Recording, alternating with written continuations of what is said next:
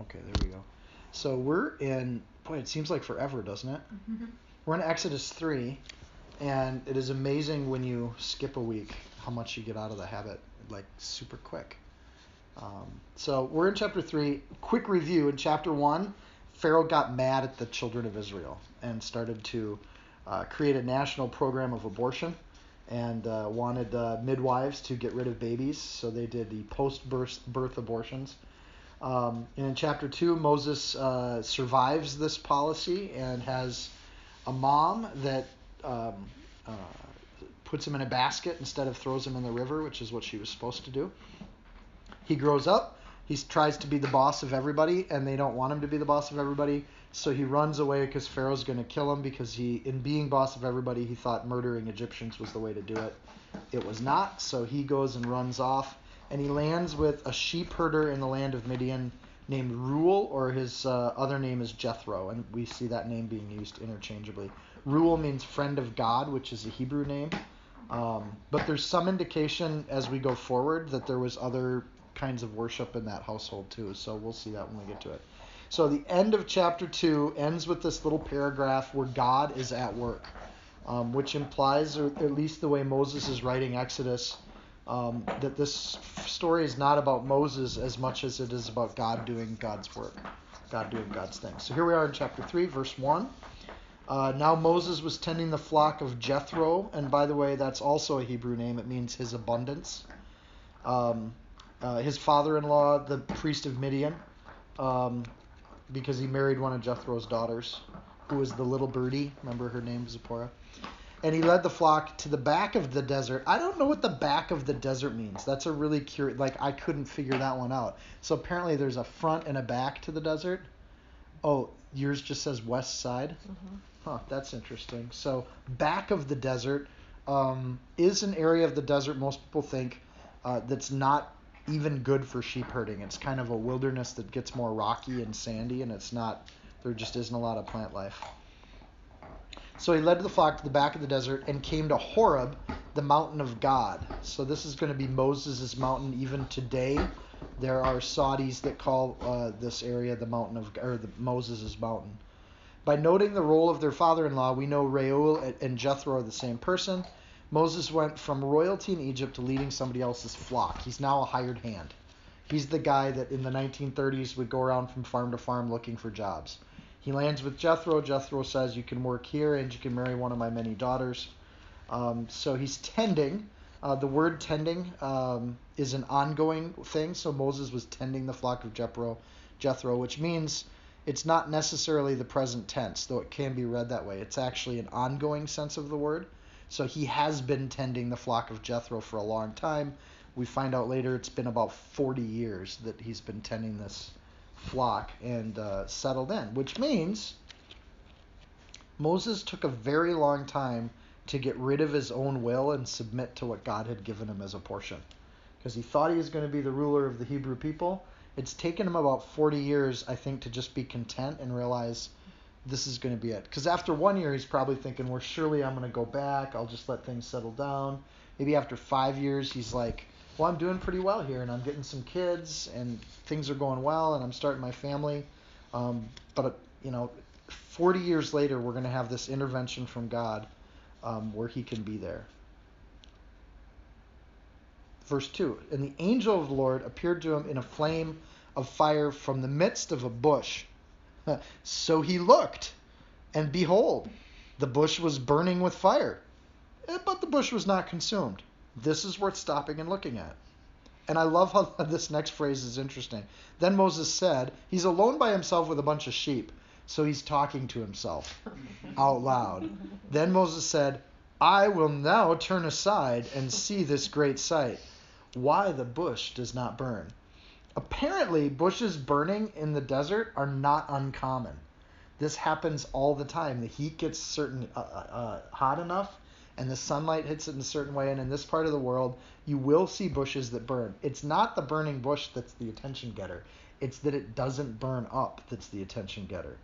And that's the question Moses has when he says, I will now turn aside. I think he's just not a very good writer at the beginning of the scroll, and he gets to be a better writer because he's it's fairly starchy.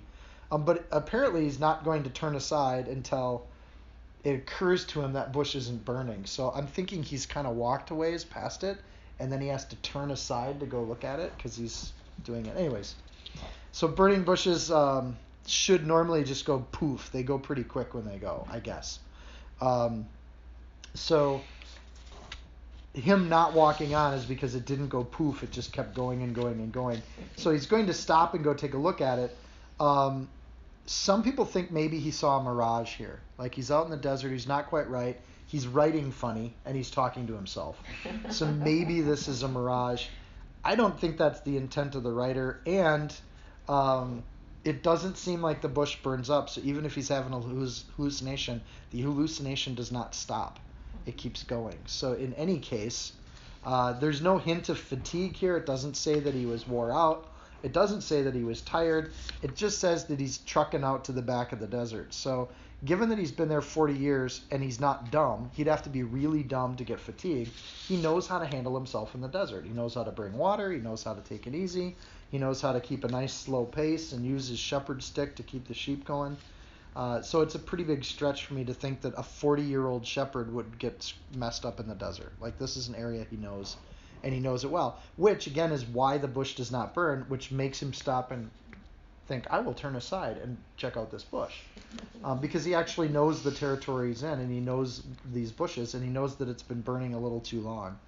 Um, Notice that the angel in verse 2 is actually called uh, Jehovah um, in verse 4. So it shifts. So the word angel, angel here is being used interchangeably with Jehovah. So far in the Bible, we've seen a lot of names of God. Jehovah and Elohim are the two most popular. Um, and, and Yahweh and Jehovah are actually the same four letters pronounced differently. Um, so it's been overwhelming those two in this particular chapter, we're going to get a new name for God, which is kind of cool because every time God's about to do something, he gives himself a new name. And I think that's going to be fun in what we're going to see here. And the angel transferring into Lord, a lot of people think this is another visit from Jesus um, because it is someone who's just incarnated. Um, and so if you're looking for kind of Christophanies, this could easily be a Christophany um, just because of how that's put together. So when the Lord saw that he turned aside to look, God called to him from the midst of the bush and said, Moses, Moses. God actually waits for Moses to turn, and you wonder what would happen to the history of the world if Moses didn't stop and just kept walking. And so, on a number of occasions throughout the word that we've already seen, God actually waits for people to take one step towards him before things happen. So, God actually keeps quiet until Moses pays attention. Um, and I think that's really cool. Uh, the double use of the name Moses, Moses in verse 4, we've seen that a ton. He said Abraham, Abraham in Genesis 22:11, Jacob, Jacob in Genesis 46:2, Samuel, Samuel in 1 Samuel 3:10, Simon, Simon in Luke 22:31, and then Martha, Martha, which is not from the Brady Bunch. That's from Luke 10:41. And then last but not least, there's Saul, Saul in Acts 9:4. So theoretically, we are, you know, getting down to one of the seven most major encounters in the Bible. And every time we see a double use of the term, there's about to be a mission given by God that's going to change the face of the world. Um, and I love that Moses, and it shows us a little bit of the character of Moses because, of course, he just turns and says, Here I am. And that's the same thing that Abraham and Jacob essentially say is, I'm right here. So um, Moses has been there. He's been content. He's found his peace. He's been here for 40 years. This is going to be his life, and he's come to terms with that. But when God calls, he still says, Here I am. And then he said, Don't draw near this place. So I love the fact that it's Moses, Moses, don't come any, just don't come near. A lot of people believe that's because symbolically humans aren't supposed to be touching God. Like the, the cathedral ceiling where the fingers don't quite touch that we can't really come into God's space. We're not God and we shouldn't be there. Verse 5 says, Then he said, Do not draw near this place. Take the sandals, take your sandals off your feet, for the place where you stand is holy ground. Shadow, Shep, you gotta lay down, Pooch. Lay down. lay down. down Do you need your kennel? All the way down. Down, down, down. Good boy. Stay.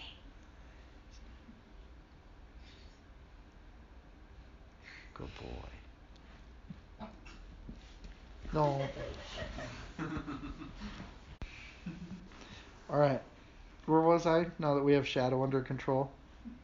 Drawing near. Drawing near. Oh yeah, yeah, yeah. Take off, take the sandals off your feet, for the place where you stand is holy ground. Moreover, he said, I am the God of your father, the God of Abraham, the God of Isaac, and the God of Jacob. And Moses hid his face, for he was afraid to look upon God. Interesting because it doesn't say that the bush changed. It's now that Moses knows that the, this bush is, there's something in the bush talking to him that's God. He doesn't want to look anymore. And I think that's a great humility that Moses shows. Um, God is stating who he is, interestingly, in the present tense. So if you look at these words, I think this is we get a lot of theology in this chapter through tenses and use of words. Um, he's presenting himself in the present tense as though the three people, Abraham, uh, Isaac, and Jacob, are still alive. They're actually, he is the God of Abraham, he is the God of Isaac, and he is the God of Jacob. Almost like all three people are there at the same time. Like I am currently this person's God and implying that there's life after death, that Abraham, Isaac, and Jacob are still there, um, and that God is timeless in a way, and that they're all there at the same time. Don't draw near is again that thing with we don't want to necessarily God man shouldn't necessarily touch. In this culture, the courtesy is to take your shoes off when you come into somebody's house or when you come into a holy place. When you're out in the middle of the desert, God's making the place holy because Moses has to take his sandals off, which means he has to walk in the dirt, which is an odd thing. But the idea is when you take your shoes off is that you wash your feet and you get off all the nonsense of the world in order to go into somebody's home. and uh, and it's a sign of reverence. So shoes are a luxury. Not everyone got to wear shoes during this period of time. So to take them off uh, in someone's house uh, is that kind of respect thing. We still take off shoes when we go to people's houses. So it's not new. What's new is that God made this bush his house. God can make any place his house. And wherever God is, holiness is. And wherever God is, we need to be showing that reverence and humility. Um,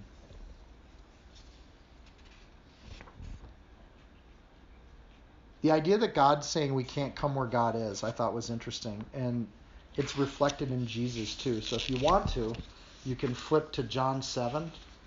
And I want to read a little piece there because initially you always think God's saying, well, you can come to heaven, you can be where I'm at, and all that sort of thing. But there's still this kind of distance between mm-hmm. God and man. We're not God.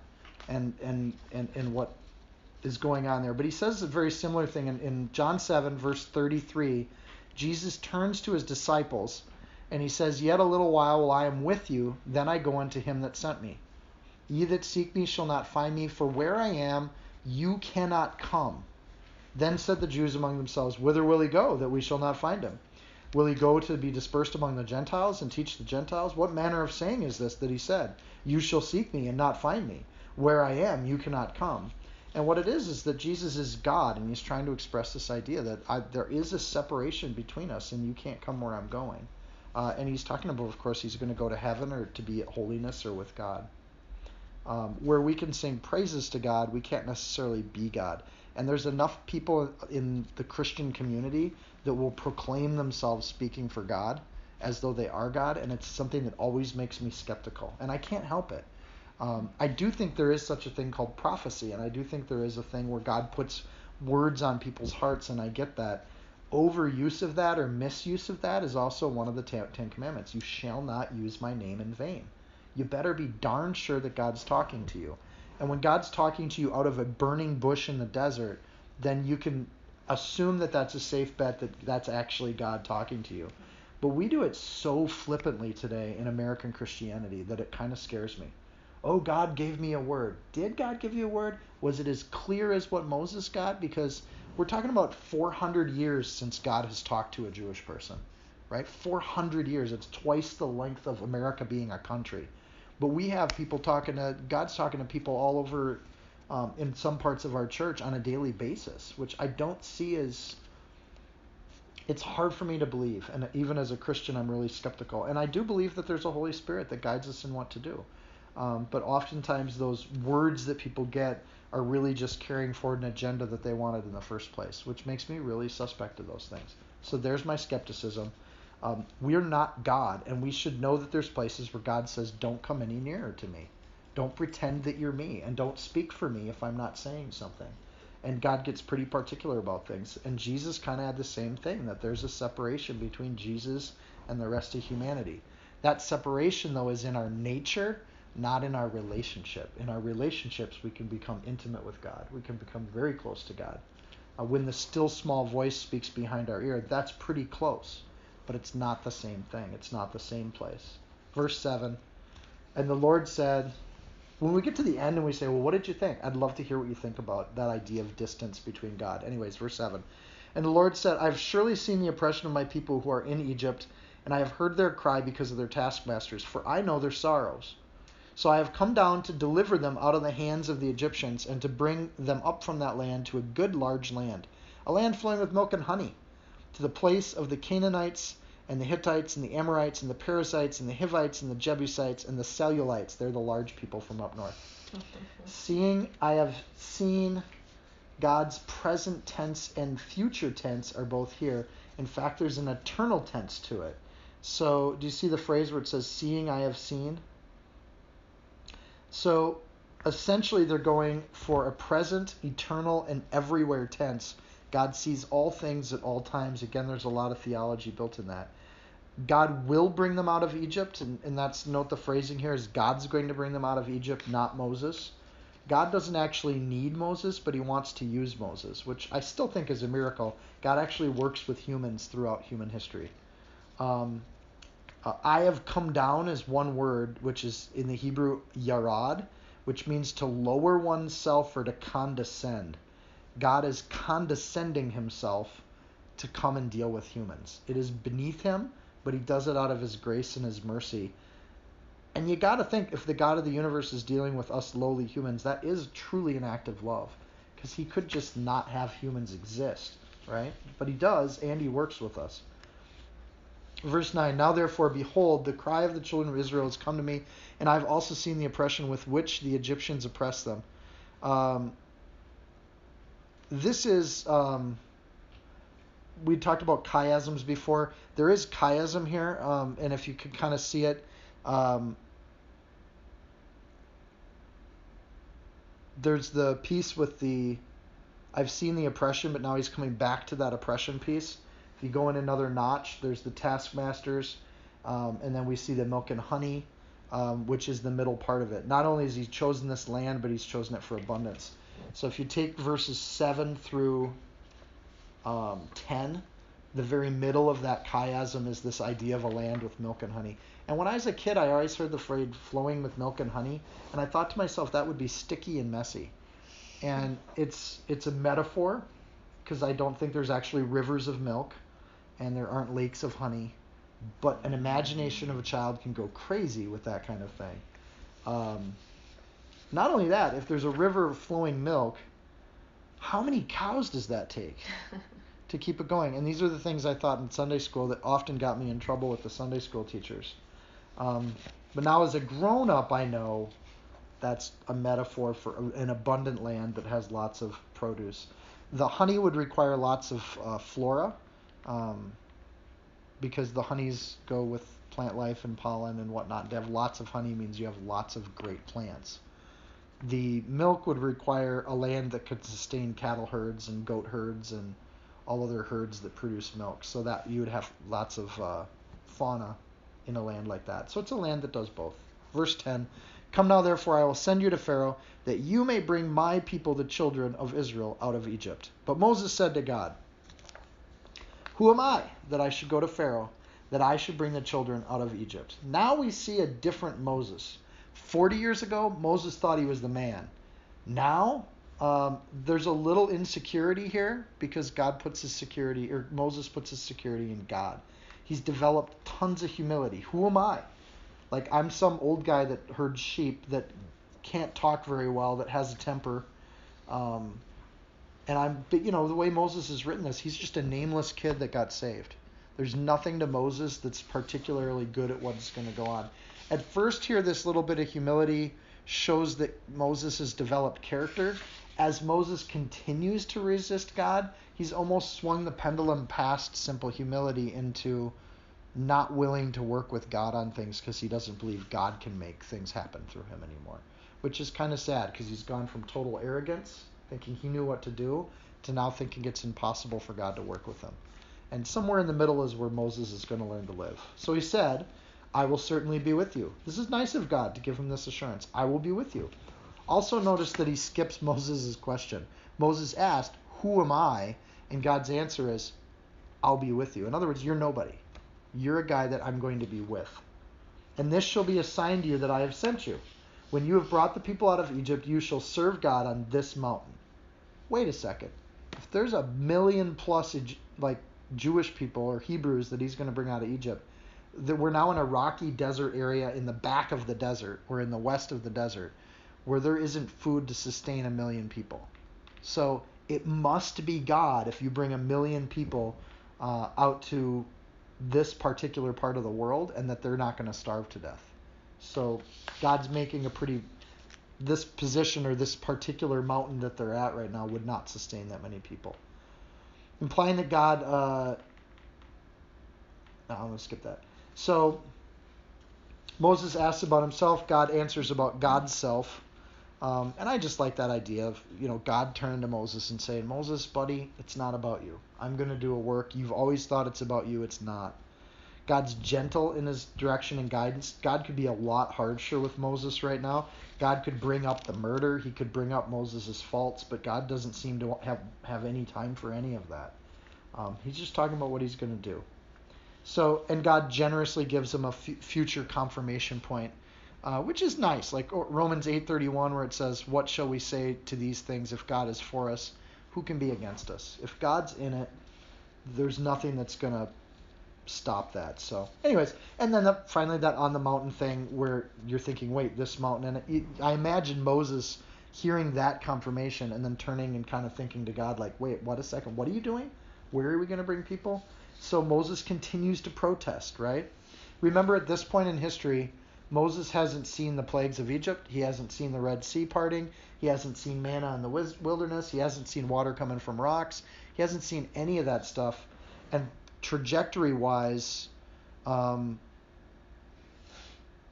God's going to do a lot of intervention in history, but so far through Genesis and most of Exodus, we haven't seen these kinds of miracles happen yet. So Moses has none of that in his memory or recollection. Then Moses said to God, Indeed, when I come to the children of Israel, say to them, The God of your fathers has sent me to you. And they say to me, What is his name? What am I going to say to them?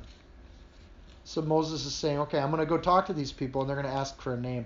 This is important because when God introduced himself to Abraham and Jacob, he gave different names to them. So there's an expectation that if God ever talks to the children of Israel again, he's going to have a new name. And sure enough, God gives him a new name. Verse 14 God said to Moses, I am who I am. And he said, Thus you shall say to the children of Israel, I am has sent me to you. So this is an extremely powerful. I want to spend some time on I am who I am because I think it's super cool, and this is where I geeked out this time. Um, even in the Hebrew, um, this is going to go with verse 15. Um, verse 15, I'll finish this little passage. Moreover, God said to Moses, Thus you shall say to the children of Israel, The Lord God, which is Yahweh Elohim of your fathers, the God of Abraham, the God of Isaac, the God of Jacob, has sent me to you. So he repeats him, he kind of reflects, 13 and 15 kind of reflect each other. And again, we have a chiasm with verse 14 where I am who I am sits right in the middle. So even in the Hebrew, this is a super cool. You can almost hear like this sentence kind of an exclamation point just popping off the page. Um, so where it says, "And God said to Moses, I am who I am," uh, it reads, "Elohim Amar Moses, Haya Haya Amar Amar Ben Israel Shalak." Elohim Amar Od Moses Ben Israel. Jehovah Elohim Abraham, Elohim Isaac, Elohim Jacob, Shalak, Shem, Olem, Zeker, Dar, Dar. And it's just this really cool phrase where they've got these repeated words in it. It's almost poetic. Um, I am who I am. Haya Haya Amar Amar is is kind of cool. So this is how God talks, even with a Minnesota accent. This Hebrew kind of pops out. You can hear the trumpet sounding. Moses says, "Who am I supposed to say you are?" And all of a sudden you get this, you know, Haya Haya Amar Amar. You know, figure that out, Moses. That's what you're gonna say. So I think it's really cool. So we have a new name for God. I am who I am, and it's a powerful name. Haya is a primitive root word meaning to happen. So God's calling himself to happen, but he's calling himself that with no senses. So there's no past tense, future tense, or, or um, present tense. God simply is. God has been, God was happened, God will become. You can mix them up in any way you want to, and it says I am. So in the Hebrew, he is all senses of all tenses all at the same time so God's the one that has incomparable essential existence. He's the one who has always said and will always say, I am. I am who I who can say I am. He's the only one who can say I am. And if he says he's the only one who can say I am, and he is his own existence, this is the thing that theologians write entire books about. We're going to spend about one minute on it, right? So, Haya, Haya he is unto himself. He became his own becoming. He's completely consistent into himself. He is existence. What came before? God came before because God didn't have a before. God already was when before happened. Again, you can try to do mental dances with that, but we live in a time and we live in tenses. And in saying that, he's also saying, I am the God of Abraham, Isaac, and Jacob, all in the present tense. So he's saying, I am that God that has always been there and I always will be there. This is how Genesis starts with in the beginning, God. And it's the same consistent idea. So 400 years after um, Jacob uh, and, and Joseph saves the people of Israel, 400 years later, God basically says, You tell them, I am. I am who says I am. God is. So that's what you say. Moses, you go back and tell them, and they say, Who do you think you are and what are you doing? You just say, I speak for God. That's all I need you to do. You're just a lump of meat that's going to go say, God's ready to work with you. And that's all I need you to do. Oddly, Moses is going to resist even that. But before we go on, I had to point out that he, Haya is also happens to be Japanese for ninjas showing up on the scene and saying, I got you, right? And I thought that was kind of a cool image that Haya is a great word that even carries into other languages. I don't know if there's a connection there or not, but Moses says, Whom shall I say you are? And God just says, Haya! So Moses' job would be to say, when they say, Well, who sent you? And he's just supposed to say, Haya! And I thought that was really cool. He should say it twice, in fact. Haya! Haya! And I think that's going to impress the Jewish elders because they'll know when there's a ninja in the room, and Moses is going to go be a god ninja, and that's what he's about to do. So I thought that was pretty cool. Um, and that's why, and that's why we enjoy Bible study nights. Um, you were is anybody thinking Haya before I pointed out the ninja comparison? No. How late were you up studying this? this was midday, believe it or not. Okay, that's scary. So one of the commentators read made this offhanded comment saying the only other person in the Bible to use I am in the past, present, and future tense was Jesus. And Jesus did it all the time. He called himself I am way more than we're comfortable with. In fact, if you have a King James or a New King James version, almost every time Jesus identifies himself, he uses the Greek word for I am but he doesn't put he at the end. And in the English translations, and you'll see it in italics, Jesus will say, I am he, but the he isn't what he actually said. In the Greek, what's written down is he just says, I am. But for some reason, we add the pronoun. It's much more powerful if you don't add the extra word in the English. Because Jesus is calling himself what God called himself to Moses. I'll give you a ton of examples. And also, there's a ton of stuff in the Greek where if you leave it be, Jesus sounds really confusing because he, he mixes up all his tenses. And I think he's doing it on purpose because he is a timeless God, right? So in Mark 12, 26, if you want to look at that one, as touching and as touching the dead that they rise, yet he he have ye not read in the book of Moses how in the bush God spake unto him saying, I am the God of Abraham, the God of Isaac, the God of Jacob. Is he not the God of the dead, but the God of the living? Ye therefore do greatly err.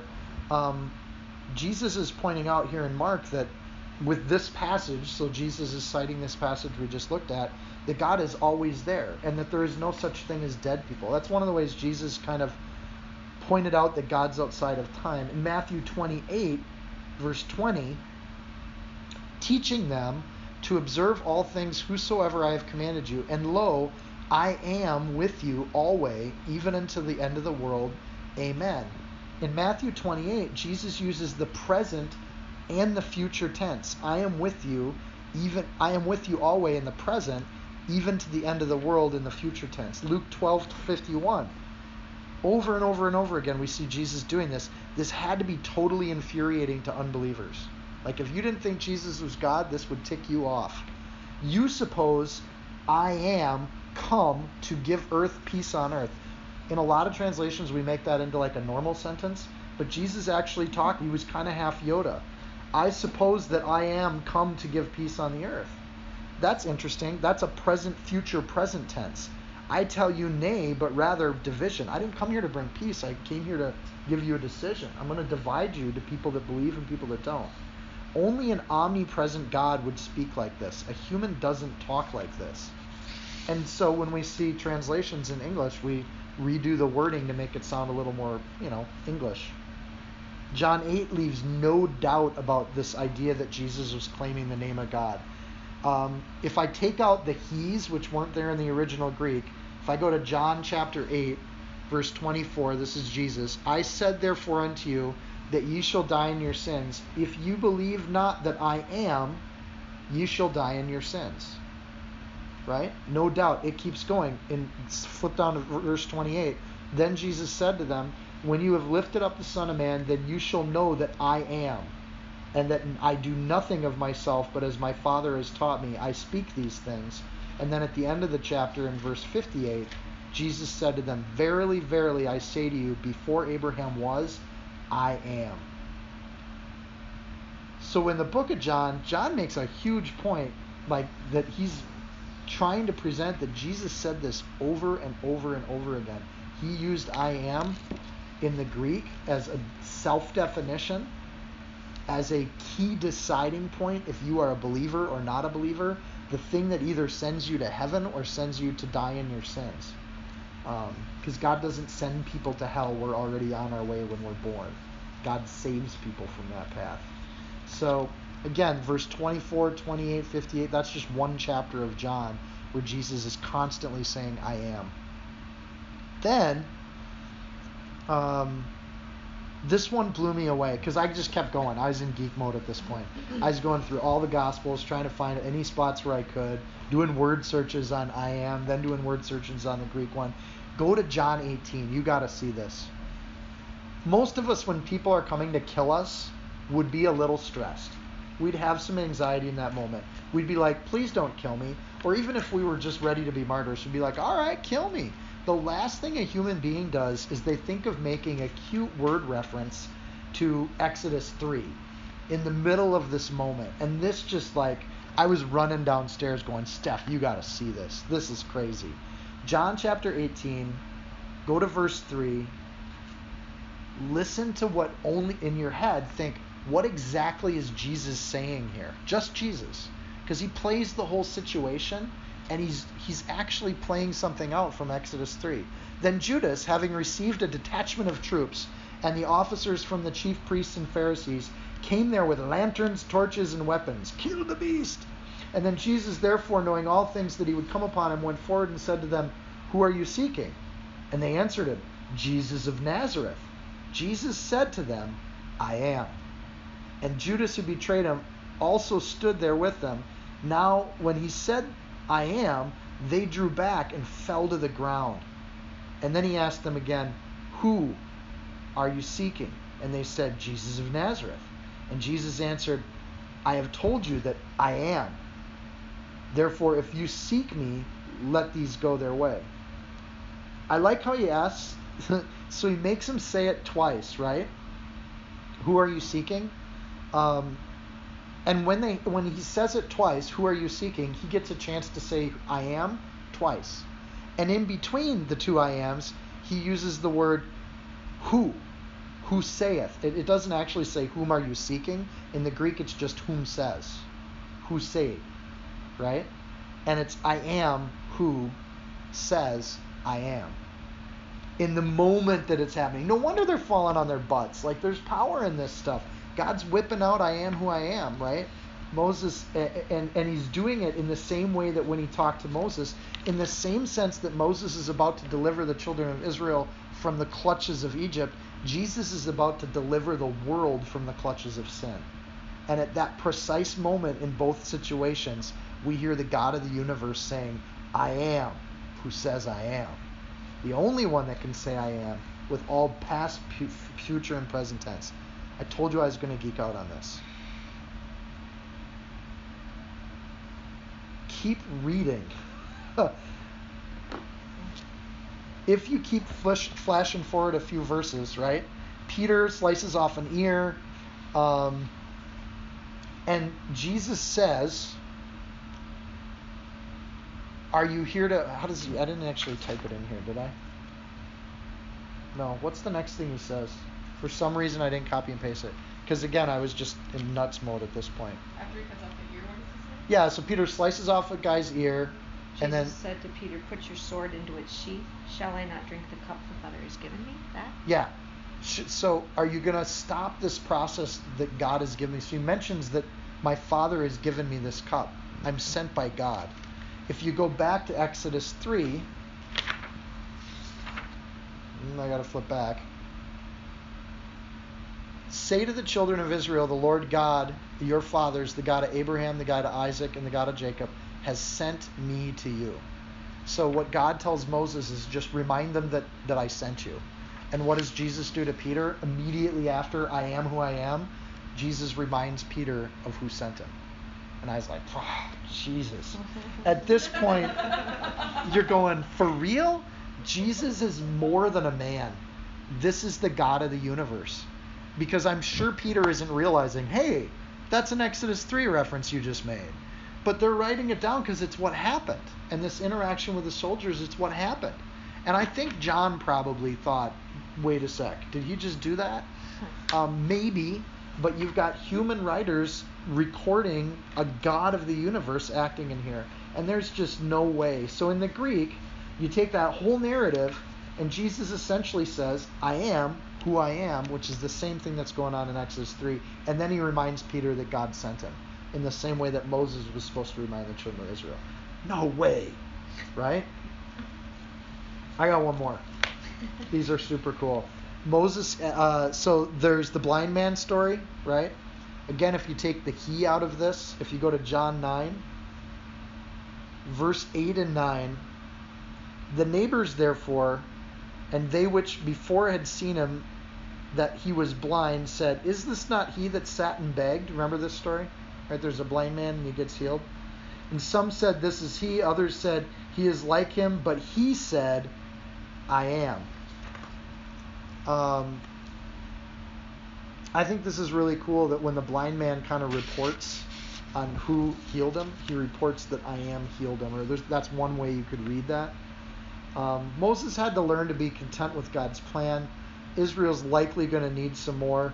So God gives Moses even more ammunition than this. So I am who says I am. Tell them I sent you. And then he says, This is my name forever, and this is my memorial to all generations, because I am as outside of time. Go and gather the elders of Israel. Uh, so we see that there's still elders in Israel there, there's still tribal distinctions. Um, gather the elders of Israel together and say to them, the Lord God of your fathers, the God of Abraham, Isaac, and of Jacob, appeared to me, saying, I have surely visited you and seen what is done to you in Egypt. Uh, this is a Genesis 50 quote, by the way. And you tell them what I said, and I have said, I will bring you up out of the affliction of Egypt to the land of the Canaanites, and the Hittites, and the Amorites, and the Perizzites, and the Hivites, and the Jebusites, to the land flowing with milk and honey. I didn't make the joke again. Moses gets to bring some good news to the people in the same way that Peter's going to get to bring good news after the resurrection. So some say the Israelites are going to resist this. They're going to want to stay comfortable in Egypt. I don't think that's there. That's one way to read what's going on here. The resistance isn't because they like hanging out in Egypt, because we just heard that they're struggling and groaning under the pressures of Egypt. That was the setup in chapter 1, remember? So they're not having a great time in Egypt, but the resistance is because a known misery is better than an unknown, possibly worse misery, right? So they're not necessarily going to get up and move. It's going to take some convincing. The convincing that God seems to think they'll need is just a reminder that He is God and that that's what's going to be what the Hebrews need to get off their duffs and move. God assures them that they will loot the Egyptians in the end. Uh, so the the Israelites at this point are poor. They're not as wealthy as when Joseph oversaw them. Um, so we'll see that. Um, and God predicts that, that they'll follow, that they'll leave from this, and that there'll be no resistance in verse 18. So I'll read verse 18. They will heed your voice, and you shall come, you and the elders of Israel, to the king of Egypt. I like how God doesn't call him the Pharaoh. He just calls him the king of Egypt. And you shall say to him, The Lord God of the Hebrews has met with us. Now please let us go three days' journey into the wilderness that we might sacrifice to the Lord our God. Um, they will heed your voice. I think this is a gracious thing from God. It had to be a hurtful memory that they didn't heed his voice last time, 40 years ago. So when God says this, he's kind of giving, at the beginning of verse 18, I think he's assuring Moses that this time they're going to listen to you. And they didn't last time, and that was probably pretty hurtful for Moses. Um, I also think it's nice that this time God's basically telling Moses that you and the elders of Israel are going to do this. Moses isn't going to have to do this on his own. And last time, 40 years ago, he tried to do it on his own. But this time he's going to do it with people instead of going out on his own. We've known a few people in our married life that try to do stuff on their own, and it generally doesn't work. And it's kind of sad because they get really excited about doing something and they push and push and push and push, but nobody's really on board with it. And then they kind of get depressed because nobody's on board with their idea. And that's kind of what happened to Moses. First time around, he just decided he was going to do things, and this time around, do it with the elders of Egypt. Work with your team. And if you can work with your team, then you have a group of people moving forward on something. And then you're going to look around and there's going to be people in on it with you um, because you let them in at the beginning. Verse 19. But I'm sure that the king of Egypt will not let you go, no, not even by a mighty hand. So I will stretch out my hand and strike Egypt with all my wonders, which I will do in, his, in its midst. And after that, he will let you go. So the initial request to Pharaoh is can we please have a holiday? Can we just go out and worship our God and have a few days? So this gives God an opportunity to do things the easy way. God often gives people the opportunity to do it the easy way. The plagues come because the Pharaoh doesn't choose the easy way. He's going to choose to fight against God. This is a common theme where people take the Bible way out of context. They say, What kind of God would do all these horrible things? And usually throughout the Bible, the critics will read the horrible things part, but they don't read the entire segment of time before it where God tried to give people the easy way out. Um, but God's going to get his people out of Egypt, and there's going to have to be some uh, horrible things that happen that make that happen. But God initially, just to point out, um, he's going to they're going to make a simple request first, and God could have or Pharaoh could have just said, "Sure, you can have your holiday." And at that point, I don't think there would have had to have been all these plagues. But God knew Pharaoh's heart. He knew he wasn't going to do it. He knew that he had to reach out and strike Egypt to make this happen. Um, so why go through it? If God knows all this is going to happen, why even go through the process? Why do the the request for uh, you know a little sacrifice vacation when God already knows Pharaoh's heart? Um, so this is one of those passages that strongly implies that humans have free will. This is not a Calvinist passage, right? This is more of a um, Arminian kind of thing, is that humans actually have free will, and God's allowing for that in this passage. Um, it would be really nice in life. One of my goals was if I could always listen to God the first time He's gently whispering something in my ear, life will go a lot easier and a lot more stress free. If I can just listen to wisdom without having to go through all the horrible things, wouldn't that be a great way to live life? So And in a new married life, if you could just listen to the wills, wisdom of the successfully married people around you, all your grandparents and whatever, they're going to have great advice, and you can avoid a lot of troubles in your marriage by just listening to people. And I have always thought, wouldn't that be the great way to go? I don't want to be a pharaoh. I want to be somebody who listens on the first time. I want to say, "Here I am" when God calls. Um, so, anyways, verse 21. And I will give these this people favor in the sight of the Egyptians, and it shall be when you go that you shall not go empty-handed. So you're going to leave Egypt with some cash in your hands. But every woman shall ask of her neighbor, namely of her who dwells near her house, articles of silver and gold and clothing, and you shall put them on your sons and daughters. In other words, you're going to use your kids as pack mules, right? You're going to load them up with gold and crud as you leave. So you shall plunder the Egyptians. Really? You're just going to go to your neighbor and say, Can I have all your gold and silver? And they're going to hand it over? So if that happens, we know God's been at work. So God makes a promise that Moses has zero capability to make happen, right? So not only am I going to take you out of Egypt, I'm going to give you financial stability in the process, even though you're broke slaves right now. So there's no strategy here. God doesn't share how that's going to happen. He just asks Moses to take the next step into a completely preposterous situation. Um, gladly, for the history of the world, Moses is about to do this. Um, there's a law in Deuteronomy. It's interesting enough to turn there. So if you go to Deuteronomy 15, God actually sticks to his own law before he actually gives it. Because we don't, in this point in history, Deuteronomy isn't there. Um, Moses hasn't written it yet.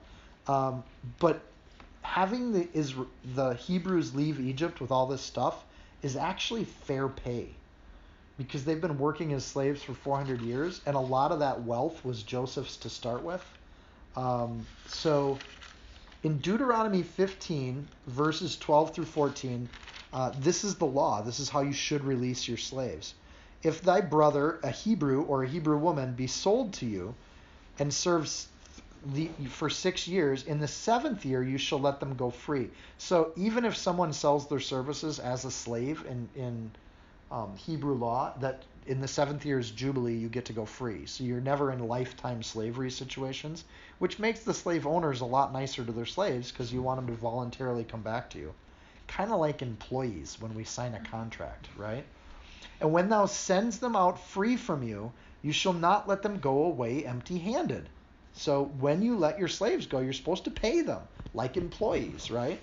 In fact, at this point, it's not what we would call slavery anymore. Now we're talking about a six year contract with pay, right? So when they leave you, you shall furnish them, verse 14, you shall furnish them liberally out of your flock and out of your floor and out of the winepress of that wherewith the Lord thy God has blessed you, you shall give it to them. So you're supposed to, when they leave your service as a slave, you're supposed to load them up with a severance package, right? You're going to give them a little bit of everything so they go away with some wealth because they've worked for you for that long. So in that case, I think the final thought in Exodus 3 is this idea of um, when they're going to leave these Egyptians, they should go with what God has blessed them with. So when God blesses us, we're supposed to give that back.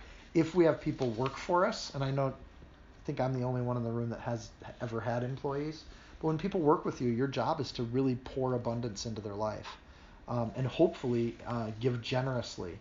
Um, and I always tried to make sure that if, well, even just at Bethel, if people were doing extra work or taking some summertime for things, you pay abundantly so a lot of times Bethel would want to break it down by hourly rates.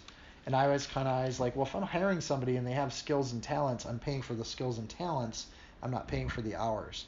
So I would try to pay like abundantly well so they thought it was a great deal because they're making a 100 bucks an hour or something that's just really good money because it's their summer. And if God's blessed us anyway and we have grant money, we should give generously with that and make sure that people around us are taken care of. Um, this goes to tipping, which we're all a lot more familiar with if God's blessed us abundantly and you've got somebody serving tables, that's really hard physical labor, right? And if you're coming in and you're praying before your meal, you should give generously at the end of the meal. You should give a tip that raises an eyebrow, right? And that's something that's really hard for us because we want to be stingy with our money and frugal with it. Um, and I'm always of the mind of like, well, then maybe I don't want to pray in public because I don't want to represent God when it comes to the paycheck time. But we're happy to pray in public and show how Christian we are. But when it comes to the paycheck time, we want to get stingy with the tip. And that for me is super convicting, and I know. But there's this idea for the, as God's making this promise that, hey, you've been slaves to these people for this long, you're going to plunder them when you leave because that's what's fair and it's what's just is that you get paid for that work that you do and those people taking advantage of your hustle and your work and that tedium in the fields that they were doing for them that you're going to get your pay for that and that's god's house is going to take care of it. When we're treated unjustly that same promise from god to the children of israel applies to us. God will reward us justly for we'll get our just rewards when we die and when we go to heaven. He sees when we're treated unfairly. He sees when we're treated unjustly. And it's not our job to necessarily judge that. It's our job to wait upon the Lord because the Lord will make sure that payday happens at some point. So give generously. Um, God will ensure that you're blessed because He doesn't need your money in the first place. But He does need your heart to be in a place where that money isn't dominating how you think, especially how you deal with other people and other humans. In this case, the Pharaohs are ripping off the children of Israel, and God's going to make that right before they leave, which is a hard thing to make happen if you don't know how to make frogs come out of the sky. So we'll see that as we go forward, and we'll get into some of the plagues and all of that sort of thing. For now, let's say a word of prayer. Dear Lord, you are, you have been since the beginning of time, and Lord, as much as you're present with us now, you're still present with Abraham. You're still present with Moses. You're still present with our great great grandchildren, Lord, and you are in all times and in all places. You are the only thing that can say I am. Uh, that you you you are and you are your own uh, reality, Lord. Uh, in the beginning, you, um, and, and, you were there in the beginning, and you'll be there at the end. Uh, Lord, we're so stuck in time; it's hard for us to imagine that that eternal presence that you have. Um, we're uh, we're chronological creatures, Lord. Help us to know and believe and to have faith that you are at the very same time loving and caring for us as you are on the cross dying for us and our sins. Lord, that the timelessness and the nature of your um, eternal being is something that's beyond our understanding, um, but you've given us just enough to appreciate. Uh, that you are a God that stands throughout time. Lord, you have already done what you're doing and it, did in Egypt.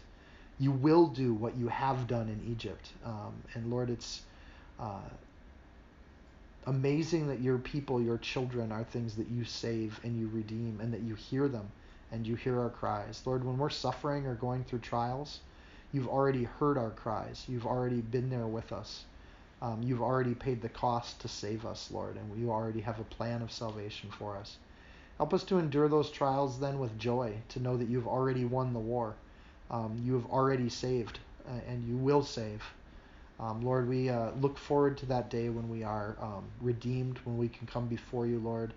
Um, not that we can uh, touch, Lord, that we are separate from you, but that we can take off our shoes and be on holy ground. We can be close to you. Um, and Lord, what a thing to praise and worship you for. What a thing to lift you up about.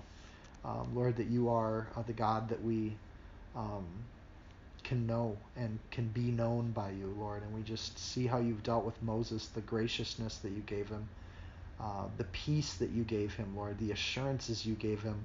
Um, for his sake, Lord, you gave him those peace, those assurances, those words of comfort, um, because you know Mo- Moses' heart as well as you know ours.